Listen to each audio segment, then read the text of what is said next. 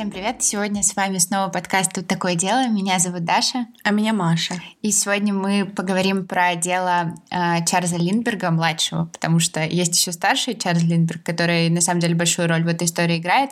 Но сейчас мы именно говорим про его сына. И это дело из разряда... Вот я Маше недавно рассказывала, что хочу начать с этого наш подкаст. И я действительно хочу начать так, потому что я видела ТикТок, где женщина... ТикТоку пора нас как-то промоутить. Мы просто только о видели ТикТок, где женщина говорит, что а, она выйдет замуж за своего мужчину только если он ответит ей на вопрос, кто убил Джон Беннет Рэмси. Так вот у меня вопрос к моему потенциальному мужу будет, кто убил и похитил Чарльза Линдберга-младшего, потому что это тоже вот такое дело из разряда, где куча вопросов, очень мало ответов, дело а неоднозначное. А если он не ответит? Ответит. Ну, no, sorry, not my life story. Я тебя разочарую. Я тебя разочарую тогда. Когда ты мужа не найдешь. Черт. Пожалуйста, если у кого-то из мужчин, которые слушают этот подкаст, есть ответ на вопрос, напишите мне в личку, да? Мы с вами пообщаемся. Крика помощи просто. Кто-нибудь. Да нет, не всего Сколько мне? 23. Нормально. Итак, дело Чарльза Линдберга. Вообще, Чарльз Линдберг — это очень известный человек. Угу. Это человек, который первым совершил перелет через Атлантический океан, который занял 33 часа. Но они же все равно, когда летят, они же, когда в воздухе, они ничего не делают. У них только они ничего не делают, но это страшно. Почему? Потому что, во-первых, он был один, самолет был одномоторный. А, жесть. Да, то есть это там 20-е годы. А, ну тогда это Да, это, это очень давнее дело, на самом mm-hmm. деле. Это 30-й год 20 века. После того, как он совершил свой перелет, он, ну, сразу же прям очень сильно запромоутился там по карьере, и все у него, короче, очень хорошо. Он стал, знаешь, там, героем Америки, у него там должность эм, в военном министерстве по авиационной технике, он стал вице-президентом Pan American. Нифига ну, то есть, себе. да. Плюс он познакомился с э, дочерью миллиардера Дуайта Морроу и женился на ней. Блин, вот в 25 лет у него Вообще, жизнь Вообще, слушай, да. Чем мы Они делаем стали строить... Мы не летаем через Атлантический океан. Мы просто записываем подкаст. Про людей, которые летают через Атлантический океан. Они стали строить там свой дом в Инглвуде. У них прям все так, знаешь, прям все очень хорошо. У них родился сын там спустя э, там два года или год после того, как они поженились. Вот. И сына они назвали Чарльз Линдберг-младший. Никакой фантазии. Он, конечно, талантливый но он мужчина. Хотел продолжить, видимо, свой род. Ну, в общем, но история грустная на самом деле. И обычно в своем поместье в Инглвуде а, Линдберги проводили все выходные, а утром в понедельник возвращались в сам город. Ну, то есть они за городом были, а потом уезжали. Но в конце февраля 1932 года, когда вся эта история и происходит, а, Линдберги поменяли немножко свою рутину, и они остались э, на неделю в поместье, потому что сын заболел. Они наняли сыну медсестру. Сколько, сколько ему было лет? Ему было год и восемь месяцев. Наступает 1 марта 1932 года. В доме, э, наступает вечер, в доме находится Чарльз и его жена Энн, в доме находится дворецкий Оливер, в доме находится медсестра, которую наняли специально для того, чтобы следить за ребенком, потому что он заболел. И в доме находится еще одна девушка, ее зовут Виолет Шар. Это девушка-сирота, которую взяли в семью э, Энн, ну, жены Чарльза, на попечение, просто там благотворительность, и она с ними жила. А Чарльз и Энн Линдберги сидят в гостиной, а медсестра укладывает Чарльза-младшего где-то в 8 часов вечера спать, гасит свет и уходит. И это, кстати, очень странный момент, потому что медсестру наняли специально для того, чтобы она находилась с ребенком постоянно. Но на период с 20 часов до 22 часов вечера она ушла. И именно в этом промежутке произошло событие, которое на самом деле сейчас рассматривается вообще со всех углов. Про него пишут книги, про него снимают фильмы. На нем куча людей разбогатела на этом событии, потому что оно, оно супер известное. Оно известное и супер непонятное. А куда она ушла? Ну, она просто спустилась дальше вниз. Mm. Ну, то есть, да, она была наверх, да, она спустилась. И в 10 вечера она поднимается к нему обратно, к ребенку, чтобы проверить, как он себя чувствует. И спустя минуту спускается вниз, кричит, что ребенка украли, сын исчез и все такое. А как она сразу поняла, что его украли? Ну, неважно. Она сказала просто, что сын исчез. Ну, mm-hmm. типа, ребенка нет. Чарльз сразу же начинает поиски. Он забегает в комнату и видит, кроватка пустая. Они бегают по дому, видят, что ребенка дома нет. А, Чарльз берет карабин нарезной, выбегает на улицу и рассматривает, ну, вокруг дома территорию, чтобы увидеть там, что произошло. Может быть, кто-то попал в дом и видит лестницу, которую приставили к окну детской комнаты. Угу. Ну, и он понимает, что в дом проник посторонний, кто-то забрал его сына. А, они сразу звонят в полицию. заявляют, что похищен ребенок, а сам он бросается в лес и ищет э, там ну, кого-нибудь, может быть, кто-то остался или какие-то следы остались. А в полицию звонит э, дворецкий, сразу же практически выезжают полицейские, приезжают в их поместье. И в этот момент в истории появляется человек, который ну, большую роль на самом деле сыграл, и отрицательную роль. Это начальник полиции штата Нью-Йорк Норман Шварцкоп. Сложно выговорить. Я его буду называть без Ф просто, короче. И этот человек, он военный, он прям реально вояка. И у него мышление такое, оно прям вот, вот ничего не, не имею против военных э, ребят, но у него оно такое, во-первых, он очень себелюбивый, а во-вторых, он считает, что он всегда прав. Угу. Вот такой вот человек. Это важно, потому что он будет вести расследование на первых порах и накосячит очень сильно спойлер. А к моменту приезда полиции Чарльз Линдберг уже вернулся домой, но он ничего не нашел, потому что там очень темно. И Чарльз звонит своему адвокату, ну, адвокату своей семьи, а Генри Брикбриджу. А он был давним другом семьи, и Чарльз сразу же решает ему позвонить. Когда Генри услышал, что приезжает вот этот вот полицейский, он говорит, ну, не давайте мне ничего сделать, он накосячит. И до приезда адвоката полиция ничего не делает. Они реально слушаются Линдберга, и они ничего не делают. Приезжает адвокаты, приезжает начальник полиции, они начинают э, смотреть, осматривать место преступления. Но проблема в том, что все это время шел дождь. И пока дождь шел, все следы смылись. Я так и знала. Да, то есть там были отпечатки ног, достаточно такие хорошие. Их никто не сфоткал, с ним никто ничего не сделал. Они просто смылись дождем. Угу. И все. Там на лестнице было около 150 отпечатков. Ее полапали все полицейские. Короче, они накосячили очень сильно. Основные улики — это лестница, которая была приставлена к окну. Но, кстати, блин, с лестницей это я потом расскажу попозже, потому что как ее нашли, непонятно, потому что Чарльз Линдберг говорил, что она лежала там где-то подальше, и он отвел туда полицейских, а полицейские взяли лестницу, принесли к окну, чтобы проверить, ну, достает ли она до окна и действительно ли по ней залезли. Полицейские говорят, что нет, лестница стояла уже у окна, они ее просто сдвинули, она типа наклонена была, они ее подвинули. Короче, никто ничего не понимает в этой, вот именно в этой части, и очень странно. Именно из-за этого, кстати, Чарльза Линдберга подозревают самого в том, что это он мог сделать. Это Я тебе потом расскажу, mm-hmm. почему он мог это сделать. И рядом с лестницей нашли полицейское долото, которым поднимают, ну вот преступник поднимал створку окна. Mm-hmm. Ты просто подцепил и поднял. Где-то там примерно в 80 метрах от дома нашли три пролома в кустарнике, и выглядело так, как будто через него три человека продирались, и там на- нашли вот эти вот следы, которые смыло дождем. Угу. Дальше полицейские и Линберг переместились в дом, и я не понимаю, как это вообще работает, как можно не заметить этого, но именно в этот момент в детской они находят письмо, конверт, где оказывается послание похитителей с требованием выкупа. Преступники требовали 500 тысяч долларов. Из них там, ну, деньги в мелких купюрах, типа там в 20 долларах, в 10 и в 5. И после этого там через 2-4 дня они сообщают, как нужно передать деньги, где ребенок и что ребенок в безопасности. Не связывайтесь с полицией. Поздно. Да, действительно поздно. И интересно, там вместо подписи в листе было три отверстия, то есть они такие, типа, друг за дружкой были. В смысле, а, три дыры? Три, три дырки, и почему ты улыбаешься? И в нижнем правом углу два пересекавших красных круга. Угу. То есть вот так вот, вот так вот они пересекались, три отверстия, и здесь красное было. Угу. Это такая была своеобразная подпись, и дальше преступники подписывались именно вот этим. Вот это, кстати, интересно, никто до сих пор не знает, чья это подпись. Вот, но потом дальше на всей переписке, на всех письмах они оставляли вот этот вот свой фирменный знак. Адвокат, вот этот вот Генри, он предложил сразу же пригласить ФБР. Ну, потому что, типа, они могут действовать по всей стране.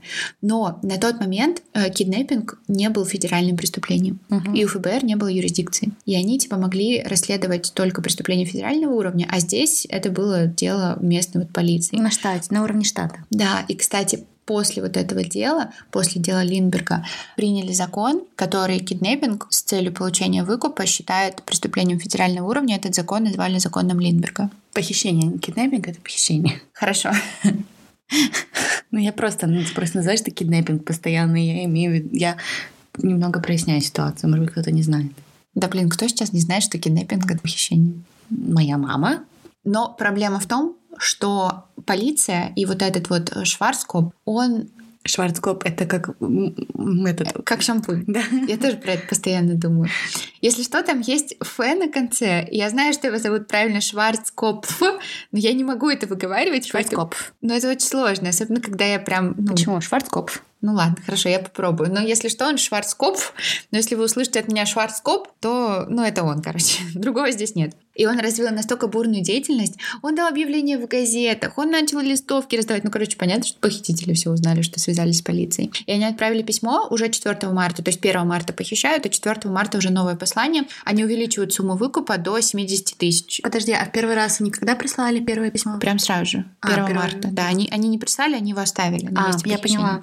Чарльз Линдберг, естественно, очень сильно переживает, он боится, что ребенку навредят, он э, дает объявление в газеты, ну просто, знаешь, так, э, он просит не причинять вреда малышу, говорит, я заплачу выкуп, э, давайте выберем посредника для того, чтобы вести какие-то переговоры без полиции. И в этот момент в истории появляется еще один человек, его роль тоже максимально странная, его зовут Джон Кандон.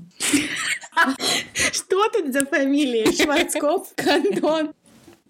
И этот человек, он параллельно с Линдбергом дает объявление в нью-йоркскую газету Bronx Home News, где тоже обращается к похитителям э, Чарльза Линдберга-младшего и говорит, я готов заплатить еще тысячу долларов плюсом, только не причиняйте вред ребенку. Кто он такой вообще? Иногда про него э, говорят, что он давний друг семьи, но это не так. Он не друг семьи. Это человек, который просто, грубо говоря, вклинился в этот процесс и получил известность именно из-за того, что он вовремя оказался в нужное время, в нужном месте.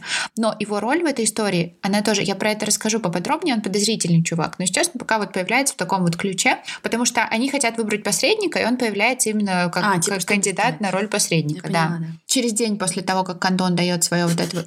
Да, Маша, хватит!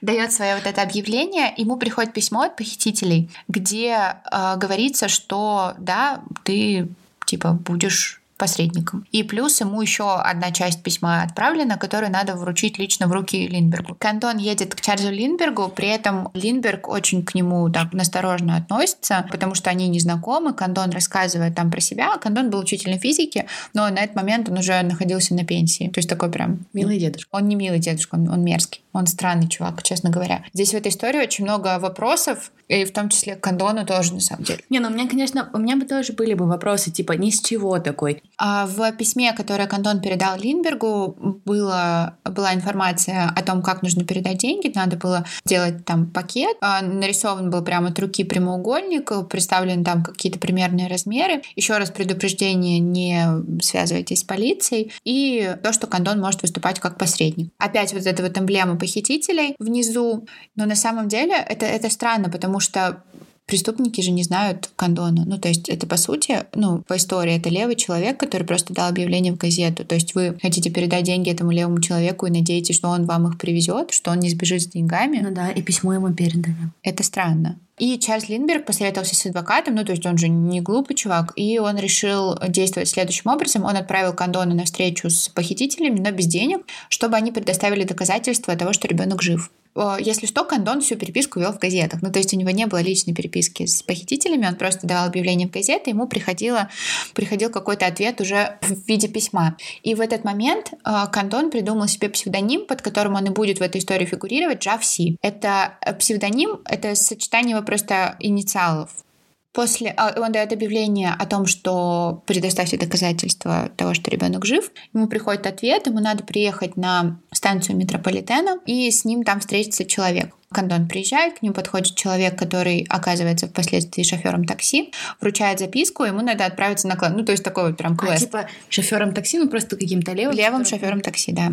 Ему надо отправиться на кладбище в Бронксе и оставаться там, пока к нему не подойдут. Кандон приехал на кладбище, но дальше больше никаких свидетелей нет. То есть тогда водитель такси мог еще сказать что-то. То есть здесь все происходит только со слов самого Кандона. То есть мы не знаем, что там на самом деле произошло. Он говорит, что он приехал и долгое время бродил между между могил. Потом к нему обратился мужчина, и мужчина загораживал нижнюю часть лица рукой. И Кантон якобы понял, что это есть похититель, но может быть на самом деле это просто левый чувак. А похититель представился Джоном и говорил с немецким акцентом, но потом сказал, что он скандинав. Угу. Странно, на самом деле, зачем ему говорить? А вот этот вот Джон хотел сразу же получить деньги, но Кантон сказал, что нужны гарантии того, что ребенок до сих пор жив. А Джон сказал, что он ребенка не покажет ни при каких обстоятельствах. И сошлись они на том, что Кантон получит вещи, которые были при ребенке. Но, блин, это, это на самом деле, конечно, да, это так странно. Но они хотели получить доказательства того, что ребенок у них находится. Ну, тогда да. А не того, что ребенок да, жив. Да. Они надеялись, что ребенок еще жив. Взрыв, ну, потому что времени еще мало прошло. То есть это еще только 12 марта. Угу. Даже еще двух недель не прошло. А на следующий день Кандон получает вот этот вот большой пакет и сразу же опять едет к Линбергу. Внутри находится детская ночная рубашка и поясок, который, знаешь, для того, чтобы детей страховать, когда они начинают ходить. Угу. Вещи показали медсестре, которая одевала малыша вечером, и она сказала, что да, ночная рубашка и поясок — это его вещи, и она надела их перед сном. Странно, зачем поясок надевать перед сном? А Чарльз Линберг начинает готовить деньги для того, чтобы передать преступникам. Но полиция тем временем проводит свое расследование, потому что это знаковое дело, это дело громкое, им надо распиариться, особенно вот этот вот Шварцкоп, да, он очень хочет э, за счет этого дела прославиться. И они, во-первых, они опрашивают свидетелей, они опрашивают людей, которые были в доме на момент преступления, и они проверяют у всех алиби. Они проверяют алиби у Чарльза Линберга и его супруги, Дворецкий Оливер смог доказать свои перемещения по минутам, подтвердить это все. А вот две девушки, то есть медсестра и вот эта вот девушка-приживалка, они не смогли этого сделать, и во всей этой истории они будут фигурировать как подозреваемые, и там прям трагический момент будет в момент развития вот этого вот сюжета. С одной из них, но про это я поподробнее расскажу на этот момент они реально под подозрением. Плюс находится свидетель, который видел человека рядом с поместьем Линбергов. Этот свидетель говорит, что возраст человек где-то примерно лет 30, вот этого вот, который был у дома, а рост где-то около 170 сантиметров. То есть невысокенькие. Невысокенький. Невысокенький. Ну просто странно, а полиция не понимает, что а, и вот, допустим, если все-таки кто-то был связан из тех, кто в доме, они же могли передать информацию о том, что расследование это ведется и продолжается. Ну, конечно. Но мне кажется, преступники знали, что ведется расследование. Ну, то есть это, это не было основным на самом деле. На медсестру еще указывала, помимо вот этого вот промежутка, которая она не была в комнате ребенка, хотя должна была, то, что окно в детской комнате, оно единственное такое дефектное. То есть там, когда ты его поднимаешь, оно опускается. Угу. То есть, ну, оно не держится там, оно угу. сразу опускается. И очень сложно, допустим, ты вот представь, ты одной рукой берешь ребенка, у тебя внизу лестница, тебе надо придерживать это падающее окно, и плюс окно же на шпингалет закрывается с той стороны, а в этот момент оно было открыто, Угу. Ну, по сути, если окно не работает, что тебе шпингалет этот открытым держать? Ну да, ну то есть к Бетти на самом деле много вопросов. А к Виолет вопросы, она не смогла доказать свое алиби, и она была в этот момент в гостевом домике, а ей в гостевом домике не было никакой нужды и причины находиться. То есть она просто туда ушла, и вопрос, может быть, она помогала преступникам. Это все вызывало очень вела? большие... Да, она странно себя вела. Она там ругалась со всеми. Когда у нее спросили, почему она, она такая, я хочу побыть в одиночестве. Ну, в общем, девушка вела себя очень странно. Подросток? Нет, а. не подросток. Ну, если подросток, еще, наверное, было бы можно, на самом деле, понять. А так она, ну, типа, обычная взрослая девушка. А, и также полицейские пытались а, выяснить историю вот этих вот двух предметов, то есть лестницы и долота. Про долото выяснить ничего не удалось, оно было без, там, без знака, без каких-то вот этих вот опознавательных вещей. А вот про лестницу интересно, потому что лестница была самодельной.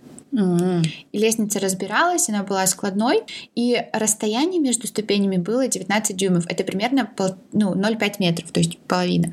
Обычно она полтора раза меньше. То есть там есть плотницкий стандарт, они с этим сравнили, и обычно расстояние меньше. То есть это говорит о том, что преступник высокий. А свидетель говорил, что преступник типа 170 сантиметров всего лишь. 170 uh-huh. это невысокий, я 170 сантиметров. И... 170? Да. Блин, 169, но я говорю 170. Ну, это тоже делать, потому что я 168. А я 170. Но иногда я 170. А я на каблуках? Когда не холодно. Значит, они узнали, во-первых, что преступник был высоким, а во-вторых, что у него были какие-то плотницкие навыки, потому что он сделал лестницу сам. А Мне для кажется, того, чтобы... чтобы лестницу сделать самому, не нужны огромные навыки. Она была складная, она была ну, удобная, она была легкая. Ну, то есть а. она была прям классная. И дальше полиция поняла, что они типа не шарят, надо обращаться к специалисту. И дальше никуда вообще, все конец. Вот, они обратились к человеку, который звали Кёхлер. Кёх, Кёхлер. Вот такие сложные фамилии, я не могу их себе выговаривать. И этот Кёхлер, он на самом деле, он прям реально такой прям шаристый человек. Он, ну, работал на какой-то вот этой вот фабрике. И он, во-первых, смог установить вид дерева, из которого сделана лестница. Он смог определить, а там было из трех видов дерева. И он посмотрел, какие заводы, какие какие вот эти вот магазины заказывали именно три вот этих вот вида деревьев и смог определить территориально, что это там Нью-Йорк и пригород Нью-Йорка. Ну, то есть это, да, это очень обширная территория, но все равно, прикинь, так по древесине сузить круг. Очень круто. И еще он увидел, что на поверхности брусьев были были какие-то вот эти, вот, знаешь, зацепки такие. То есть у предмета, которым лестницы изготавливали, были какие-то дефекты. Uh-huh. Это на самом деле в будущем поможет. Ну, то есть он прям такой. То есть им нужен инструмент, ну, заточка, на которой были какие-то сколы. Uh-huh. И тогда, может быть, можно будет попробовать идентифицировать, если они найдут какой-нибудь в момент своего расследования вот эту вот заточку, то они могут понять, что это именно она. А у родителей они алиби тоже проверили? У родителей не проверяли. А, нет. Родители сказали, что мы они были друг с другом, сидели в гостиной у камина. Угу. И вот так обстояли дела с полицейским расследованием, когда Чарльз Линдберг готовит уже деньги для того, чтобы передать преступникам.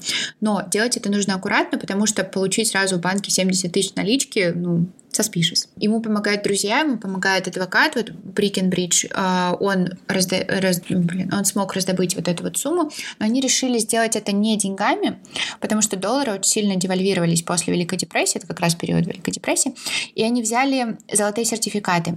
Эти сертификаты они использовали для того, чтобы стабилизировать вот эту национальную платежную систему США, и они были привязаны к золоту. Mm-hmm. То есть, по сути, те же деньги просто в сертификатах и в каком-то, ну, с каким-то обеспечением. Они запаковывают эти деньги, и Линдберг переписывает номера всех сертификатов для того, чтобы потом их отследить и найти преступников. Список он оставляет у себя в сейфе, плюс один дает адвокату Брикенбриджу, потому что адвокат прям очень сильно участвовал в деле, он прям молодец большой. Мне кажется, преступникам это бы не понравилось. Ну, типа, что сертификат? Хотя деньги тоже же с Нет, номером. им понравилось. Нормально. Им понравилось, да? Ну, ну, сейчас лучше дальше. А, и Линдберг сказал, что он поедет вместе с Кондоном на передачу денег, потому что очень большая сумма. И передача выкупа была запланирована опять на кладбище, опять в Бронксе, но на другом кладбище. Кондон и Линдберг поехали на кладбище, а Кондон вышел из автомобиля, как нужно, ну, как э, потребовали похитители. И где-то около 15 минут прогуливался по кладбищу туда-сюда. А Линдберг все время оста- оставался за рулем, у него был с собой пистолет, он боялся нападения, что типа заберут деньги, все. В конце концов, Кондон уже думал, что к нему никто не подойдет, и пошел обратно к автомобилю, и его сзади окликнули «Эй, доктор!» И этот крик слышал Чарльз Линдберг тоже. Кондон остановился, пошел на голос, увидел, как с земли поднимается человек, человек узнал того самого Земли? Джона. Да, он лежал в каком-то стоке, накрывшись, чтобы его не увидели. Mm. Похититель сказал, что ребенок жив и он в безопасности, а Кондон сказал, что выкуп привезен и в автомобиле. Но Кондон сказал, что они не смогли собрать 70 тысяч, а собрали всего 50. Это не согласовывалось с Линдбергом. А они смогли собрать 70? Да, у них в машине было 70. И Линдберг был настроен отдать 70. Прикинь, какой риск. То есть этот чувак мог бы сказать, нет, типа, раз, раз вы не собрали всю сумму, мы вам ничего не отдадим. Но слушай дальше. Этот чувак согласился, он говорит, ну ладно. И в обмен на эти деньги им передали конверт, и там было указано расположение ребенка, ну типа где он находится. И этот конверт он передаст вот этот вот человек после того, как получит деньги. Но Линдберг договаривался с Кондоном о том, что деньги передадут только после того, как они прям услышат четкое описание маршрута, а не какой-то там конверт с непонятно чем. То есть ты, грубо говоря, ты отдаешь деньги и получаешь непонятно, что там в конверте. А Кондон согласился. Хотя это опять нарушало все понимаю, а договоренности. Почему Линдберг сам не мог пойти отдавать Потому деньги? что договорились, что это будет кондон. Он и кондон. Что он все сделал неправильно. Я бы никогда в свою жизнь и честь своего ребенка человека с фамилией Кондон не доверила бы. Они обменялись деньгами, в обмен получили конверт, и записка, которую принес с собой кондон, гласила, что мальчик находится на лодке Нелли, это маленькое какое-то судно, и корабль вот этот вы найдете между пляжем Хорсник и мысом Хэт. И на лодке находятся два человека, имени указано не было. Весь день, весь вечер и всю ночь Линдберг искал этот корабль. А к вечеру 4 апреля он понял, что его обманули. У него забрали деньги, он не нашел ни лодки Нелли, ни сына. Вот кондон, кондон. Но кондона пока никто не обвиняет. Ну, я Он уже... пока просто посредник. А Чарльз Линдберг сделал официальное заявление и в полицию в том числе, но сказал, что от тактики частных переговоров с похитителями он типа не отказывается. В любом случае все равно, ну то есть да, продолжайте расследование, но я все равно буду с ними типа общаться до сих пор. В этой истории э, очень странно появляется Аль Капоне. Откуда? В общем, Аль Капоне, он на этот момент уже был в тюрьме, и он заявил, что он сможет отыскать похитителей за две недели, если его выпустят на свободу. А. И Чарльз Линдберг такой, блин, ну а что мне еще делать? И он пошел, так как а, Аль Капоне был осужден за уклонение от оплаты налогов, то Линдберг отправился к руководителю юридического отдела налоговой службы, его звали Элмер Ирей, и попросил, ну, договориться с Аль Капоне, чтобы тому там выпустили или еще что-то. А этот Элмер, он такой, а что, что, что я могу сделать? Там, типа, мы по закону даже так не можем сделать, раньше так нельзя. Ну, то есть прям полностью отпустить и все такое. И он, в общем, его убедил. Но, представляешь, вот в какой-то момент истории там Аль Капоне мог бы помогать расследованию. Я уверена, что Аль Капоне этого ребенка нашел. Мне кажется, Аль Капоне просто хотел, потому что да, конечно, Чарльза манипулировали выйти. все. Ну, конечно, он хотел выйти. Там была куча историй с мошенничеством. Так что, ну вот, ну, Аль Капоне не выпустили, и все. ну, интересно, на самом деле, такой прям. Вся эта история с тем, что Чарльза Линдберга обманули, выманили деньги, она активно в прессе обсуждалась, и критика шла в сторону полиции, потому что если бы полиция работала эффективнее, то не пришлось бы вот, вот прибегать способом. В этот момент подключается ФБР потому что это уже не просто похищение, это уже мошенничество, там уже, ну, в общем, все, и ФБР понимает, что они могут подключиться. Снова пересматривают все улики, и выясняют, во-первых, то, что я рассказывала вначале про лестницу, то, что ее нашли не приставленной к окну, а то, что она лежала в 50 метрах от дома на газоне, ее нашел Линберг и отвел первых полицейских, которые пришли, а полицейские подняли лестницу и притащили ее к дому. А следующее важное открытие было касательно того, что, скорее всего, в преступлении участвовал не один человек, как полагала полиция, потому что это было бы практически невозможно, потому что ребенок был уже достаточно тяжелый, его надо было одной рукой достать из э, кроватки. Окно было узким. А похититель был крупным мужчиной, судя по размеру лестницы. Даже если нет, неважно, все равно. Они сделали эксперимент, специалисты СВБ, и доказали, что человек, у которого рост там выше метра семидесяти даже, не смог бы вылезти из окна детской спальни с ребенком на руках, потому что, я, как я говорила, там было вот это вот дефектное окно, ему одной рукой надо было придерживать ребенка, другой рукой ему надо было э, держать вот эту вот створку, ему надо было спускать спускаться по лестнице, лестница не стояла так устойчиво. То есть ты должен был на нее вставать, ну, она трясется. Ты должен был ее держать. И держаться за нее, да. То есть у него рук банально не хватило.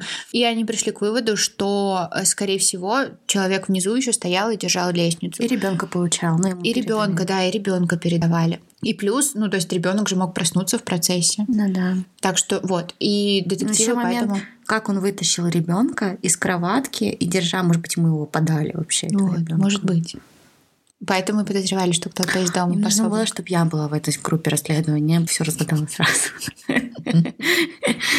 Блин, мне кажется, что сейчас мы имеем какую-то полную картинку, они же тогда просто ну, конечно, по они, да, все собирали. Да. Поэтому они предположили, что надо искать двоих или даже троих человек, потому что там были вот эти вот проломы от трех трех человек. ФБР также обратились к поведению очень странному Джона Кондона, потому что когда первый раз Джон должен был поехать на кладбище, Мажда Я не могу к странному поведению Джона Кондона. Не вырежи, да, пожалуйста. Нет, я не буду. Я оставлю все, где ты смеешься про Джона Кондона. Просто все. Перед тем, как он первый раз поехал на кладбище, они его собирали, вот этот вот Линдберг и адвокат э, Брикенбридж. Они были в доме Кондона, а, и в этот момент Кондон доставили письмо похитителей. Это произошло вечером, где-то около 8 часов вечера. И в это время почта уже по домам не ходит. И Линдберг спросил у Кондона, кто привез конверт. Может быть, это был курьер, потому что курьера, если что, можно было бы отследить. А Кондон ответил, что письмо привез какой-то таксист, который сразу же уехал. Но в эту минуту Линдберг понял, что никто не подъезжал к двери, никто не подходил, он не слышал шума, Кондон не выходил к двери, он ничего не забирал, то есть у него это письмо было заранее. Пам-пам-пам. Да, и адвокат это тоже подтвердил, потому что он тоже там был. И в этот момент... Прикинь, как это крипи. И ты стоишь в доме этого человека и говоришь не про спасение своего ребенка, и до да. тебя медленно доходит. И ты должен оставаться там, стоять и делать вид, что ты ничего не понял. Да. Ну и, в общем, и Кондон с этого момента стал одним из главных подозреваемых. А, на его телефон поставили прослушку, всю корреспонденцию вот этого вот Джавси отправляли э, в полицию, проверяли. Э, все люди попадали под полицейскую проверку, с которыми он взаимодействовал. И в мае получили ордер на обыск его квартиры. Хотели найти деньги, вот эти вот золотые сертификаты, но ничего не нашли. Ну, не прям реально дотошно. Они срывали прям даже обои, вскрывали там потолочное покрытие. Ну, то есть это все. Ну, не обязательно, что дома их хранили. Ну, в общем, ничего не нашли, и все. И он так и остался подозреваемым и необвиняемым. И в этот момент происходит событие, которое, ну, важную, прям супер важную роль играет. Находит тело ребенка. Он находит шофер, который просто ехал по дороге, остановился подышать воздухом и увидел что-то у дороги, у телеграфного столба, который он сначала принял за муравейник, но подошел ближе и увидел, что это очень сильно разложившееся и изъеденное муравьями тело ребенка. Ну, видимо, его убили сразу же, как украли. Труп доставили в самый ближайший город, западный Трендон, где э, его должны были освидетельствовать, ну и провести там аутопсию. А этим занимался патологоанатом Чарльз Митчелл. А пригласили Чарльза Линдберга, медсестру, и пригласили педиатра, который мальчика лечил, ну потому что он знал там его все особенности. Но доктор Митчелл, он страдал артритом в суставах. И он попросил взять скальпель коронеру. Ну, коронер это типа полицейский просто, да? Вот это вот графство. А сам он сидел на стуле позади коронера и говорил, что ему надо резать. Когда вот этот вот педиатр, который приехал с Линдбергом, возмутился, они просто его проигнорировали и продолжили. Что вообще? У трупа не было... Что это вообще? Вы еще дело просто ребенка миллиардера. Я, конечно, понимаю, что плохо делить, но по сути, обычно в нашем мире, если у тебя есть деньги, все должно быть по маслу. А здесь вот нет. Но ты слушай дальше, это очень странно. А у трупа не было левой ноги от колена вниз и не было левой и правой руки. Возможно, это из-за того, что да, да, да, да, очень долго лежало тело. Дальше странности, на которые почему-то, ну, все, естественно, обращали внимание, но вот этот вот доктор Митчелл, он просто не придал никакого значения. Во-первых, рост трупа был 82,5 сантиметров, а это на 10 сантиметров выше Чарльза Линдберга-младшего. Угу. На 10 сантиметров это очень много. Еще интересно, на тем, знаешь, у детей есть такая штука, э, когда у них, ну, они только формируются. Темечко. Да, темечко, вот это вот, э, как это называется? Парентральная зона. Парентральная ну, да, зона, да. Три части черепа сходятся, да. да. И у трупа не сошлась еще вот эта вот зона. То есть там была еще пока область не закрытая костями. А у этого было? Да, и там было диаметром она где-то 2,5 сантиметра. И такие участки, они обычно у детей 12 месяцев. А педиатр его мальчика сказал, что ну, у него такого не было. Ну, то есть у него к 20 месяцам уже все срослось. Там. Ну, то есть не может быть такого, что типа у него ну, срослось. Конечно, а, да. Сразу же после проведения аутопсии тело ребенка сожгли в местном крематории. То есть от момента обнаружения трупа до сожжения прошло меньше 24 часов, куда они так спешили. И Митчелл посчитал, что тело принадлежит Чарльзу Линдбергу. Они, наверное, хотели тупо дело. Они хотели закрыть. закрыть просто дело, да, конечно. Вот этот вот доктор Митчелл считал, что преступник залез в окно, засунул ребенка в мешок, попытался спуститься вниз, либо бросил мешок в руки сообщника, либо его уронил просто этот мешок, и нанесли ребенку травму, которая оказалась смертельной. А похититель, видимо, этого не заметил. А несли ребенка в машине до самой дороги, ну, как он предполагал.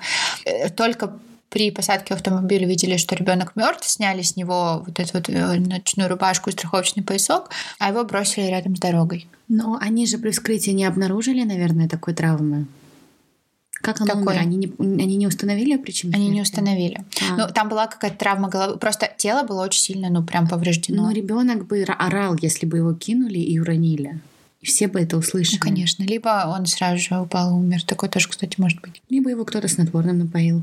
Естественно, обнаружение трупа ну, стригерило более высокую активность полиции, потому что, типа, уже труп нашли, ребят. Ну, а снова взялись за вот этих вот двух девушек. Но здесь произошла прям трагедия. Больше внимания они уделяли Элизабет Шарп. Которая жила... Да, приживалка, да. Потому что она реально очень странно себя вела. Прям очень... Она отказывалась общаться с полицией. Она... Ну, такое чувство было, что она что-то скрывает. Вот этот Шварцкоп, они решили инсценировать ее арест. Может быть, это ну, как-то повлияет, она что-то расскажет. Они приехали, они позвонили домой, к ним туда, э, сказали, что сейчас начальник полиции приедет с минуты на минуту для участия в каких-то там процессуальных действиях, никому не покидать дом. А Лизбет поняла, что, скорее всего, ее сейчас арестуют. Она зашла в свою комнату, выпила жидкость для чистки серебра и умерла. Три момента. Два. Первое. Нахрена они всех предупреждали? Они могли просто взять, арестовать ее, ничего не говоря. У них не было ордера. А. Они хотели инсценировать арест и посмотреть, а. как, как она себя поведет. А. А во-вторых, Очень странно. Но типа, да, ладно, она себя странно вела. Да, Знаешь, почему она себя так странно вела? Дворецкий потом признался... Что а... она с ним спала? Да. И поэтому она ушла в этот домик. А умерла она, потому что Дворецкий был женат, и у него были дети. И она не хотела его поставить. Да, представляешь? А Дворецкий просто не выдержал и сказал, что он признается, чтобы ее имя очистить. Шварцкоп дебил. Следующей зацепкой были вот эти вот сертификаты. Пытались с помощью номеров, которые были записаны, отследить эти сертификаты. Долгое время не могли, потому что сертификаты сбрасывали в банках, сертификаты сбрасывали в те дни, когда в банках был большой наплыв, наплыв посетителей. И банковские служащие просто не успевали, потому что тебе же надо время, чтобы посмотреть номер да, этого сертификата и сравнить его. А когда у тебя там, не знаю, 20 людей в очереди, то понятно, что ты этого делать не будешь. Но а, в сентябре произошел прорыв в этом вопросе, потому что на бензоколонке. Один продавец, его звали Уолтер Лил, получил золотой сертификат номиналом 10 долларов и записал данные человека, который расплатился этим сертификатом. Этого Лила смутило то, что бензин стоил 98 центов. И было такое чувство, как будто этот сертификат этот человек дал только для того, чтобы разменять и получить ну, деньги. Mm-hmm. Поэтому Лил, во-первых, записал его данные, а во-вторых, он записал номер машины. Молодец. Проверил вот через всегда, несколько часов. Всегда есть такие умные люди в истории. Всегда. Я каждый раз себе говорю, Маша, будь внимательней, будь такой же внимательной.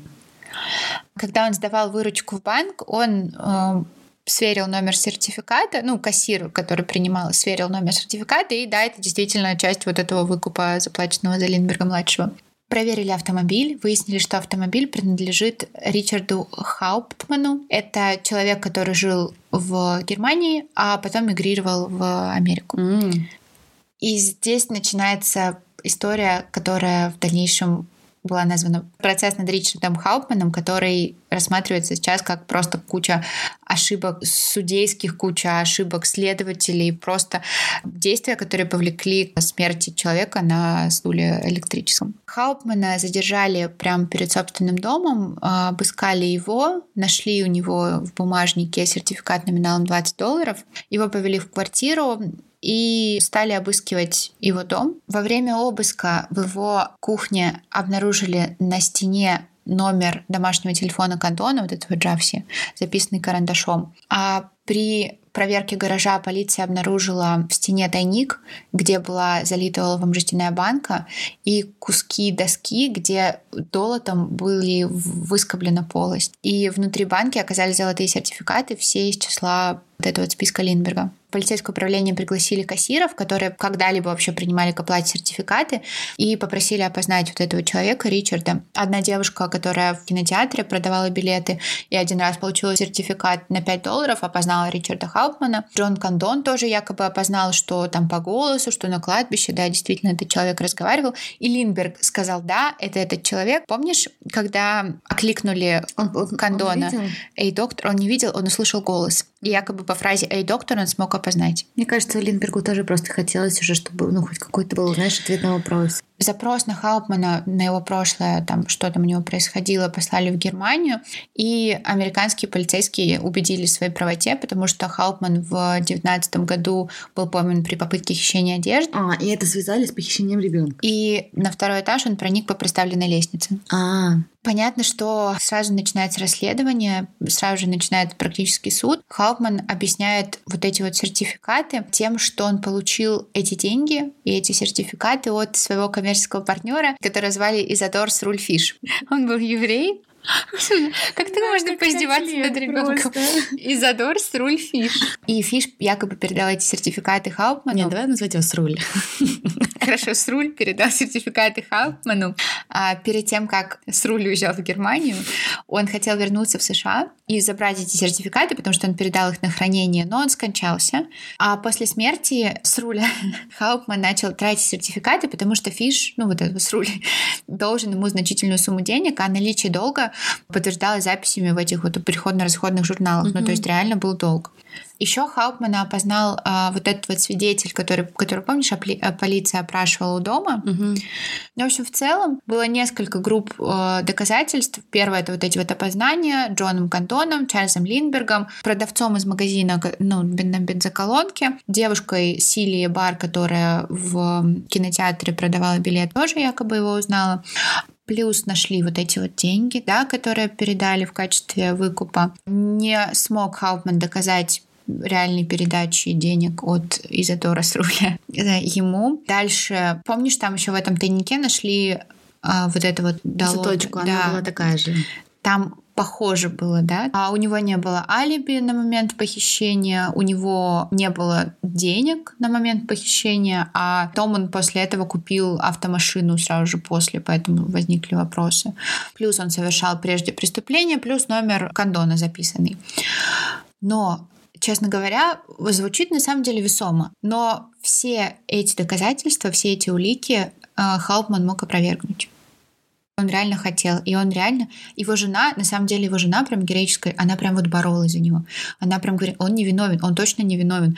Она говорила, да у него есть алиби, мы были там у друзей все это время, типа, пока совершалось преступление, там, не может быть такого. И, и реально очень странно. Во-первых, странно, основная улика, да, это а, деньги, и который он, кстати, объяснял деньги, как он получил эти деньги, номер телефона и следы на лестнице. Но следы на лестнице говорили вот с этим вот экспертом э, Кёхлером, который вначале, помнишь, э, рассматривал вот это вот все. И он сказал, что, ну, это не обязательно прям точно именно эта заточка. Это может быть еще и другая заточка. Ну, любая с таким же дефектом. Конечно. Ну, то есть это, это вообще, это мог, может быть одно из улик, но это не должно быть основной уликой, потому что, ну, так неправильно. А как он объяснял телефон? Вот, а телефон интересно, потому что у него реально была привычка записывать телефонные номера на обоях. Но, во-первых, очень глупо после двух лет, на протяжении двух лет оставить эту улику против самого себя. Ну ладно, это допустимо, мы все совершаем глупости. Но проблема в том, что похитители Линдберга никогда не звонили Кондону домой. Ну, кстати, да. Они переписывались с ним только Но мы письмами. не знаем, может быть, Кондон не рассказывал, опять же.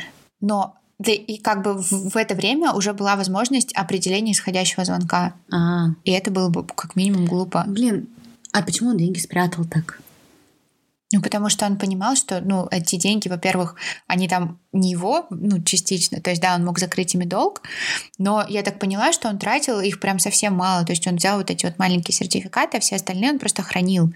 Может быть, он думал, что с руль вернется. Просто, с одной стороны, грустно и обидно, возможно, он реально не виноват. А с другой стороны, ну столько совпадений. Ну, блин, совпадения реально иногда случайны. Да, но не 10 штук подряд. Ну, а какие 10? Опознание, блин, по, по, по фразе «Эй, доктор», ну это, это смешно. Ну, да, ладно, хорошо. Ну, деньги, а, телефон, и все остальное. Не только я, на самом деле, верю в то, что он не виновен, очень много кто в это верит. И здесь появляется такой человек. Я, кстати, про него хочу потом, возможно, тоже делать выпуск, потому что абсолютно замечательный человек. Его назвали американский Шерлок Холмс. Это Элиас Паркер, который заинтересовался этим делом, и он начал тоже а, свое параллельное расследование. И он, его тоже очень смутил факт обнаружения ну, вот этого вот номера телефона на кухонной стене, потому что, ну, телефон, как я уже говорила, был не нужен. И плюс Паркер говорил, что полиция очень сильно хотела закрыть это дело. Угу. Прям очень сильно. И никто не знает. Полицейские проводили несколько обысков, очень много. И телефон не нашли при первом обыске. Телефон нашли впоследствии, написанный. Как можно не найти номер телефона, записанный на стене на кухне? Это самое видное место. Ну да. Были подозрения, что это просто вброс улик. Угу. Ну, потому что реально очень хотели закрыть это дело. Элис Паркер просто сказал, что реально полиция пытается закрыть это дело всеми возможными способами, и, скорее всего, она будет подбрасывать улик. И он прям верил в это во все. И он э, общался с журналистами. Благодаря этому в некоторых журналах появились публикации о невиновности. И плюс один журнал предложил нанять Хаупману лучшего адвоката местного, которого звали Эдвард Рейли. Это была хорошая реклама для издания, потому что все сразу такие, о. А для Хаупмана у него не было столько денег, потому что гонорар у него был, ну, прям десятки там тысяч долларов. И действительно действительно собрали вот эти вот деньги. Защищал его Рейли, плюс ему помогал еще адвокат из Нью-Йорка Флемингтон, и еще в команде был адвокат из Нью-Джерси Фишер. Команда на самом деле звездная, и эта команда не сделала ничего. Потому что они поняли, возможно, что дело проигрышное, а возможно, было просто посрать. А, либо им сказали, Потому что вот этот вот Рейли, он реально он очень известный адвокат. А во время процесса он вел себя супер пассивно. То есть они могли бы хотя бы придраться к тому, что рост ребенка не соответствует, ну вот этот вот труп, они реально не соответствуют. Потому что знаешь, что еще интересно? На афишках, которые в начале полиция раздавала всем, потерялся ребенок, потерялся ребенок, рост ребенка был таким, каким, ну, на самом деле был, то есть на 10 сантиметров меньше, чем... А потом начали заявлять, что... Да. вот- Ну, понятно, короче, сфабрикованное дело абсолютно Да. полностью. И адвокаты вообще на это не реагировали. Они могли бы разбить это все прям вот, вот на корню Вот просто. козлы. Ну, с одной стороны, я- ну, типа, их не оправдаешь, а с другой, как бы, ну, в то же время, кто они такие? Ну, просто они люди, должны, они- они должны свое дело Ну, выполнять. Конечно, ну да, но когда об этом речь идет уже о уровне штата и выше, как бы тоже вопрос. Ну, понимаю. Ну, в общем, Элис Паркер единственный, кто боролся за него, но у него ничего не получилось. И Хаупмана казнили на электрическом стуле. Ужас. Сейчас все больше подтверждений того, что Ричард Хаупман был невиновен. И никто не знает до сих пор, где мальчик. Но есть еще альтернативные версии, кто это мог сделать. Во-первых, как я уже немного говорила, это мог быть сам Чарльз Линдберг. Зачем ему это? А Чарльз Линдберг был последователем Евгеники. Евгеника — это такая, такая идея, что, ну, грубо говоря, если у тебя есть какие-то наследственные болезни, то ты дефектный, то ты плохой, и с тобой что-то не так. И он, ну, похож, да, на нацизм немножко, на фашизм. Ну да. Вот это вот все. Вполне возможно на самом деле, что у мальчика действительно была вот эта вот незаросшая часть, и это говорило о слабоумии. И вполне возможно, что Чарльз Линдберг, если не своими руками, то, по крайней мере, способствовал этому. Но это какая-то прям совсем теория заговора мощная. Плюс, на самом Просто, деле, мне кажется, Линдберг есть странно... 10 способов других убить ребенка. Ну, конечно, это слишком сложный, да. Но это странно. Для Ну, меня больше знаю. странно тот факт, что реально медсестра сбежала, она даже не проверила, ребенка могли Да. кто-то взять, мог кто-то что-то с ним сделать, она такая, ребенок пропал, А- автоматом сразу же, и все такие, блин, он реально пропал. Почему никто не... Может быть, а почему она сбежала вниз, где сидели родители, и она сначала не подумала, а может быть, они его забрали? И еще для меня странно то, что а, это было отступление от их рутины.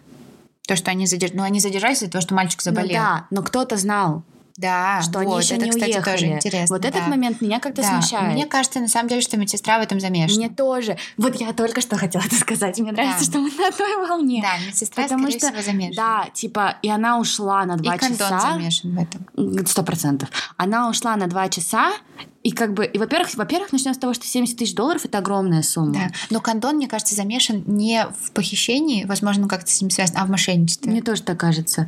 Типа, а она именно помогла в похищении. Ну, потому что, во- во-первых, нужно было знать, что открыто окно, в какой спальне спит ребенок, Мгм. что она уйдет, и что они еще и в этом доме остались, Да. потому что это было, ну, не произошло не на выходных. Это нужно было все знать. Я согласна с тобой. Но дело до сих пор не раскрыто. А, Убили И уже не человека, будет. и не будет.